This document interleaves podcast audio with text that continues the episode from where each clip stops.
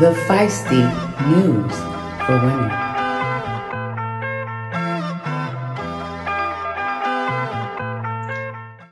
Hello and welcome to the feisty news for women. I am Tierica. I present important women's issues and fearless feminine voices disrupting our society.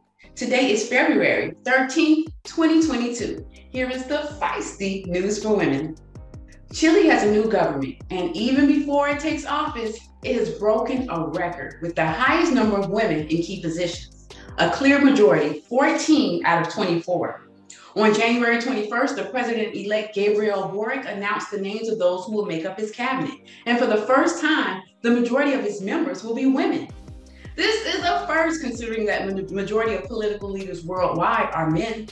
As noticed by the UN Women, the United Nations agency dedicated to gender equality and the empowerment of women, data shows that women are underrepresented at all levels of decision making worldwide, and achieving a gender parity in political life is far off.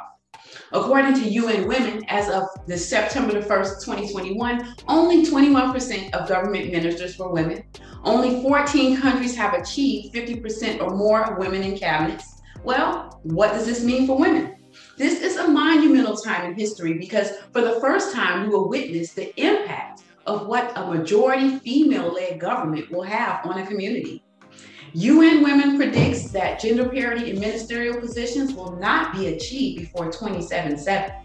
How can we speed up the process of gender equality in politics? Well, today, Naila Amaru, Nayela Amaru is with us. Nayela is a nationally recognized advocacy and policy strategist with an established 20 plus year record of building grassroots governing power among underserved populations. Nayela, what kind of difference will a female majority governing board make in Chile? It can make a big one. You know, it's really important to understand that women who run for public office oftentimes bring a different set of priorities when it comes to legislative agenda setting. Um, and a lot of that is rooted in a very different lived experience than a lot of male politicians. And so when women are in positions of power, particularly such as a governing board, it can have a tremendous impact in terms of what type of issues are being discussed, what are the policy solutions that are being uh, considered, um, to help fix, you know, whatever issues that Chile or any country or, or city may be dealing with. Um, and that's really important to recognize, particularly in terms of, you know, issues that are oftentimes associated with um, as such a quote unquote women's issues. Um, every issue is a women's issue because women are half of the population and are impacted by all the policies, but are oftentimes impacted in very different ways. Um, and so I'm really excited, um, you know, for for this development and excited to see, you know, the the type of impact that they will continue to have when it comes to again legislative agenda setting and having uh, discussions in terms of what is the best way forward uh, to serve their respective cities and country. Nayela, can you tell us what needs to happen in order for us to achieve gender equality in politics? Absolutely. So I think the first thing uh, is to redefine political leadership, right? Oftentimes, women are already civically engaged in their communities and different roles. But because formal positions of leadership have historically always been held by men, society and women themselves too often don't associate themselves with leadership or recognize leadership traits within them. So I would say I would say first and foremost is to redefine what people understand political leadership to be and what it looks like, um, and more institutional in terms of structural reforms. Um, I think it's really important to change the electoral process that have very deep rooted institu- institutional barriers for women participating in politics. For example, one, financial constraints, right? When money dominates our political system, too often women end up losing out. And that's because you know for a variety of reasons. One women oftentimes have lower incomes for many reasons. There's a gender gap in pay. There's occupational segregation disproportionate um, unpaid family care. Um, you know oftentimes um, there's an unwillingness to, to, to negotiate for, for higher salaries. There's a lot of reasons of why, you know, um, women have, you know, lower incomes and how that translates um, to different social and business networks and how that has an impact when it comes to raising uh, um, funding for your campaigns. there's a difference that is very distinct that is oftentimes very gendered again because women have different professional networks than men which can be a di- disadvantage to them when money has such an outsized role in our politics and the last two things i would say is just to change the social and cultural barriers we have persisting gender roles, um, particularly within the American context, but I would also argue globally that there is still this association of masculinity with leadership, right? And there is still this association um, with femininity as a weakness. Um, and so there is this dichotomous relationship of women who are perceived to be feminine or, or, or expected to be feminine running for what is traditionally considered a masculine role, such as elected office. Um, and also just to acknowledge the reality of family and work and time constraints. Again, just the reality um, under the social and cultural barriers of women participating in office, that there's still an uneven distribution of family care responsibilities, and that translates more women spending more time than men um, in home and childcare. And so I would say most fundamentally to help, you know, um, uh, uh, neutralize those social and cultural and institutional barriers, it's really important that we create policies that promote gender equality and equity. You know, the laws and policies and procedures um, that promote gender equity um, and send essentially positive messages to women and to girls, right, about their roles and places in this country. When there is silence from the government um, on those issues, um, to understand that there's a long-term consequence to that. And so understanding that policy is quote unquote like whatever government does or does not do. Um, it helps us realize that again, state silence on the importance of gender equality has a long-term generational impact. Um, and so I think that's really important that with more women in office, um, we can begin to again create policies that promote gender equality so that we will not have to wait um, another 40, 50, 60 years in order for representation to be fair. Thank you, Nayela, for your insight about politics today. You can always follow Nayela on Twitter to keep up with her politics and other advocacy. Senator Kirsten Gillibrand is referring to a new bill as the biggest workplace reform initiative of the Me Too era. The bill passed the Senate and the House of Representatives easily. If it becomes law, the new bill will end the use of a secretive legal process known as forced arbitration, which prevents many people from bringing sexual misconduct claims to court. A common requirement of many employment contracts is that the employee agrees to arbitration for employment issues instead of lit- litigation, which means you cannot take the company to court when you have a complaint. Arbitration is the out of court resolution of a dispute between parties of a contract decided by an impartial third party. No judge, no jury, no mandatory law officials involved. Historically, forced arbitration has protected abuse and harassment perpetrators as the process keeps claims out of the public and offers no structure for appeals, often silencing people who are harmed.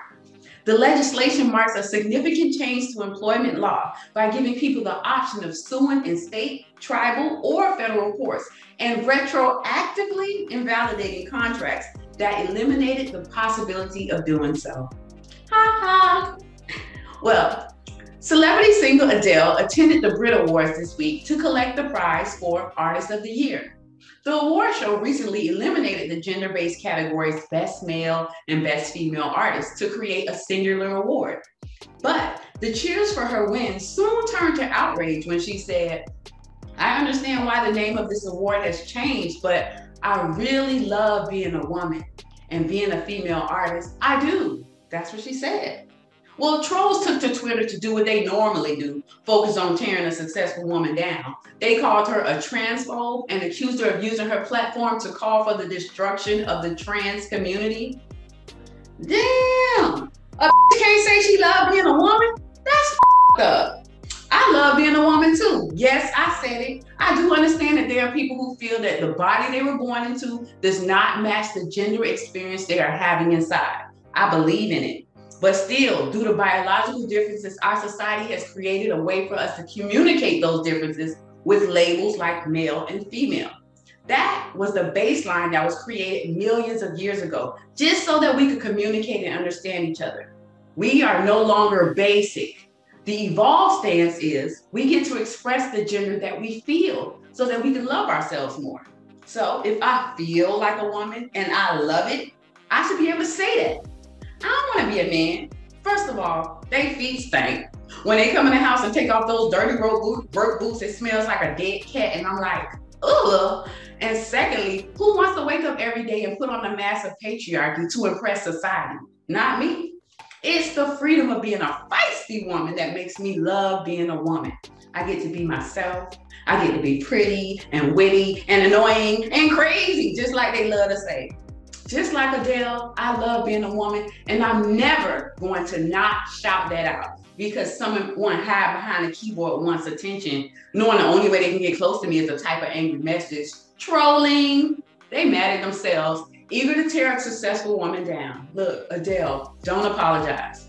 You're a feisty woman, and it is amazing to watch you enjoy being a woman. We're all here with you. Keep singing, keep shining. Wait, why is everyone saying Kanye is off his meds? Confused about COVID? Me too. Let's explore these topics right after the break. Come back.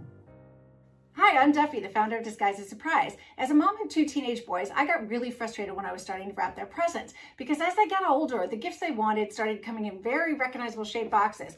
Think cell phones, wireless earbuds, video games. If you hand it to them wrapped in that shape box, they know what it is immediately before they open it. Boring, not okay. So I worked with some local labs and designed a set of dividers that are reusable and made in the USA. You take your dividers and you arrange them inside of a shirt box, either around your one special item to disguise or you make sections and you create your own multi-item gift boxes for any occasion throughout the year. Um, the beauty of it is, is what I call the universal shirt box mentality. Doesn't matter how old you are. If you get handed a shirt box, you think you're getting close. So when they lift that lid and see something that they really wanted or something way cooler, that's where the excitement comes in. So my mission is to get people to rethink how they give a gift.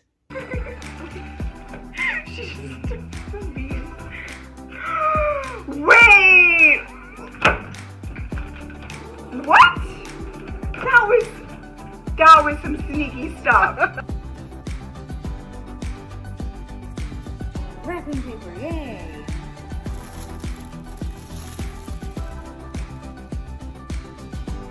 Holy moly!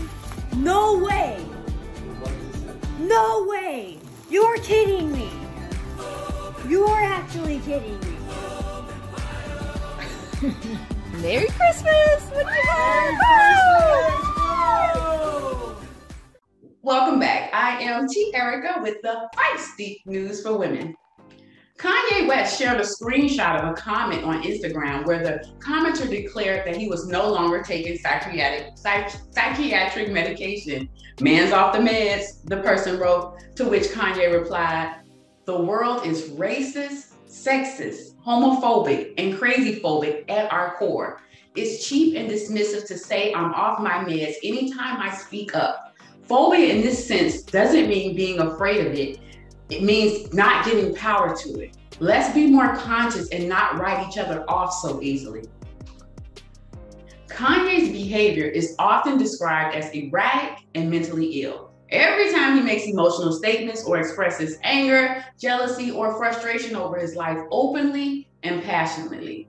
Men are not allowed to exhibit this behavior under patriarchal pressure. I'll admit, I am a Kanye West stan. Kanye has inspired me more than any other living human being. Yet, sometimes his behavior is a bit much for me. But why is that?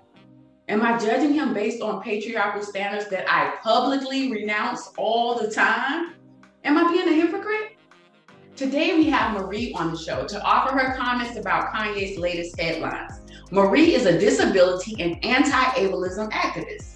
Born disabled, this former award-winning broadcast director became a very pridefully disabled art activist after experiencing disability discrimination that made her lose her career. Although Kanye does not identify as disabled, Marie believes that he is a victim of discrimination and ableism. Marie, can you help us to understand why Kanye is being described as off his meds? And this is an indication that ableism, an example of ableism that you advocate against? Oh, yes. Um, thank you so much Tierica for having me and just starting this conversation because it is so important. Because the ableist society, um, well, let's define ableism first. Ableism, as defined by Talila Lewis, is a system that places value on people's bodies and minds based on societally constructed ideas of normalcy, intelligence, excellence, and productivity. And it, it goes on to say how it's deeply rooted in anti Blackness, eugenics, colonialism. It's a longer definition, but that's the point we really want to make is that society has an idea of what is normal.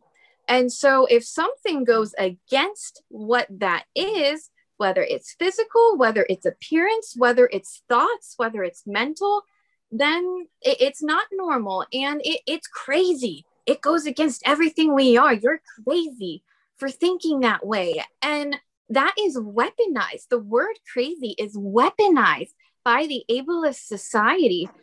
And really, who are we to say if someone is off their meds? Who are we to say if someone is crazy when society is based off of opinions? It's based off of that. We don't have to agree with someone. We don't have to agree with what they're saying, but we sure as heck can't invalidate them by questioning their mental illness, questioning their physical illness, questioning anything about their body. Um, it, it's a very it, it's a very normalized concept questioning someone's body and mental status. The ableist society allows us to do that, but we that's it's not okay. We can't be okay with that. People shouldn't hop on this bandwagon right now to say, yeah, he's being crazy. Yeah, he's not fit for society. Look what crazy Kanye is doing. That, that's not our place. It's not our place. That's the last place it's our place, actually. And uh, I really hope that conversations like this, say, Erica, that people are starting to realize and understand that, well, yes, something is widely accepted in society, that doesn't make it okay. And to start to realize that talking about someone's whatever, whether it's their body, whether it's their mind, because the mind is part of the body, talking about someone's person, um, we can't place that we can't place value on that depending on what we think it should be. Everyone is valuable. Everyone's thoughts matter and that's the point of anti-ableist advocacy is to understand that there is not one body mind or soul that is more important. There are many different facets and to be an inclusive society we have to be an inclusive and accepting and supporting.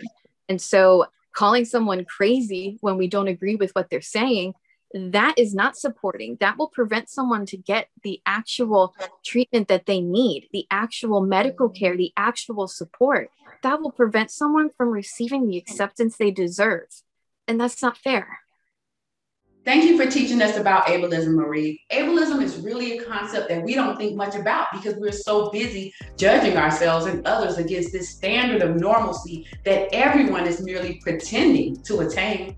Most of us are faking normal. But if you don't, then you're crazy. That's ableism. If you want to learn more about her work as an anti ableism advocate, follow Marie on Instagram at Rare Advocate. Nearly two years after the coronavirus outbreak took hold in the US, most adults say they felt confused as a result of the changes to public health officials' recommendations on how to slow the spread of the coronavirus. Do we need the vaccine? Is it mandatory? Do we need it to work? Should we get a booster? How many boosters? Does it really protect us? Am I going to die? We don't know the answers.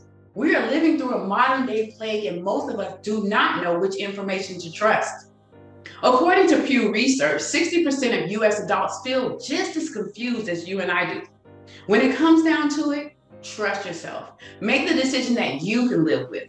We're all in the midst of this traumatic experience that has changed society as we know it. We are all adjusting together, mentally, financially, and spiritually. We will make it through, yet the trauma will have lasting effects. I just want things to go back to normal, but it'll never be the same. A new normal is emerging, and we have to go with it, even if it hurts to follow the shift. When I feel overwhelmed, I remember that my mama always says, Tierica, just keep going. Instead of being angry, do your best and just keep going. A 61 year old grandmother of 17 children is engaged to a man who is younger than she is, 37 years younger than she is. Cheryl McGregor met 24 year old Quran McCain when he was the co worker of her son nearly 10 years ago. As adults, they began to date only a year ago and are now engaged and looking into having a child together by surrogate. The couple has an OnlyFans page, and she is super proud of her man, saying he's the most compassionate and emotional man she's ever been with. Well, all right, Granny. I guess it's really never too late to find the love you've been missing. I'm here for this love story, but I don't know about watching them on OnlyFans because that's not my favorite porn, porn search term. Well, thank you for watching the Feisty News for Women. And remember, be feisty. Women must be seen and heard.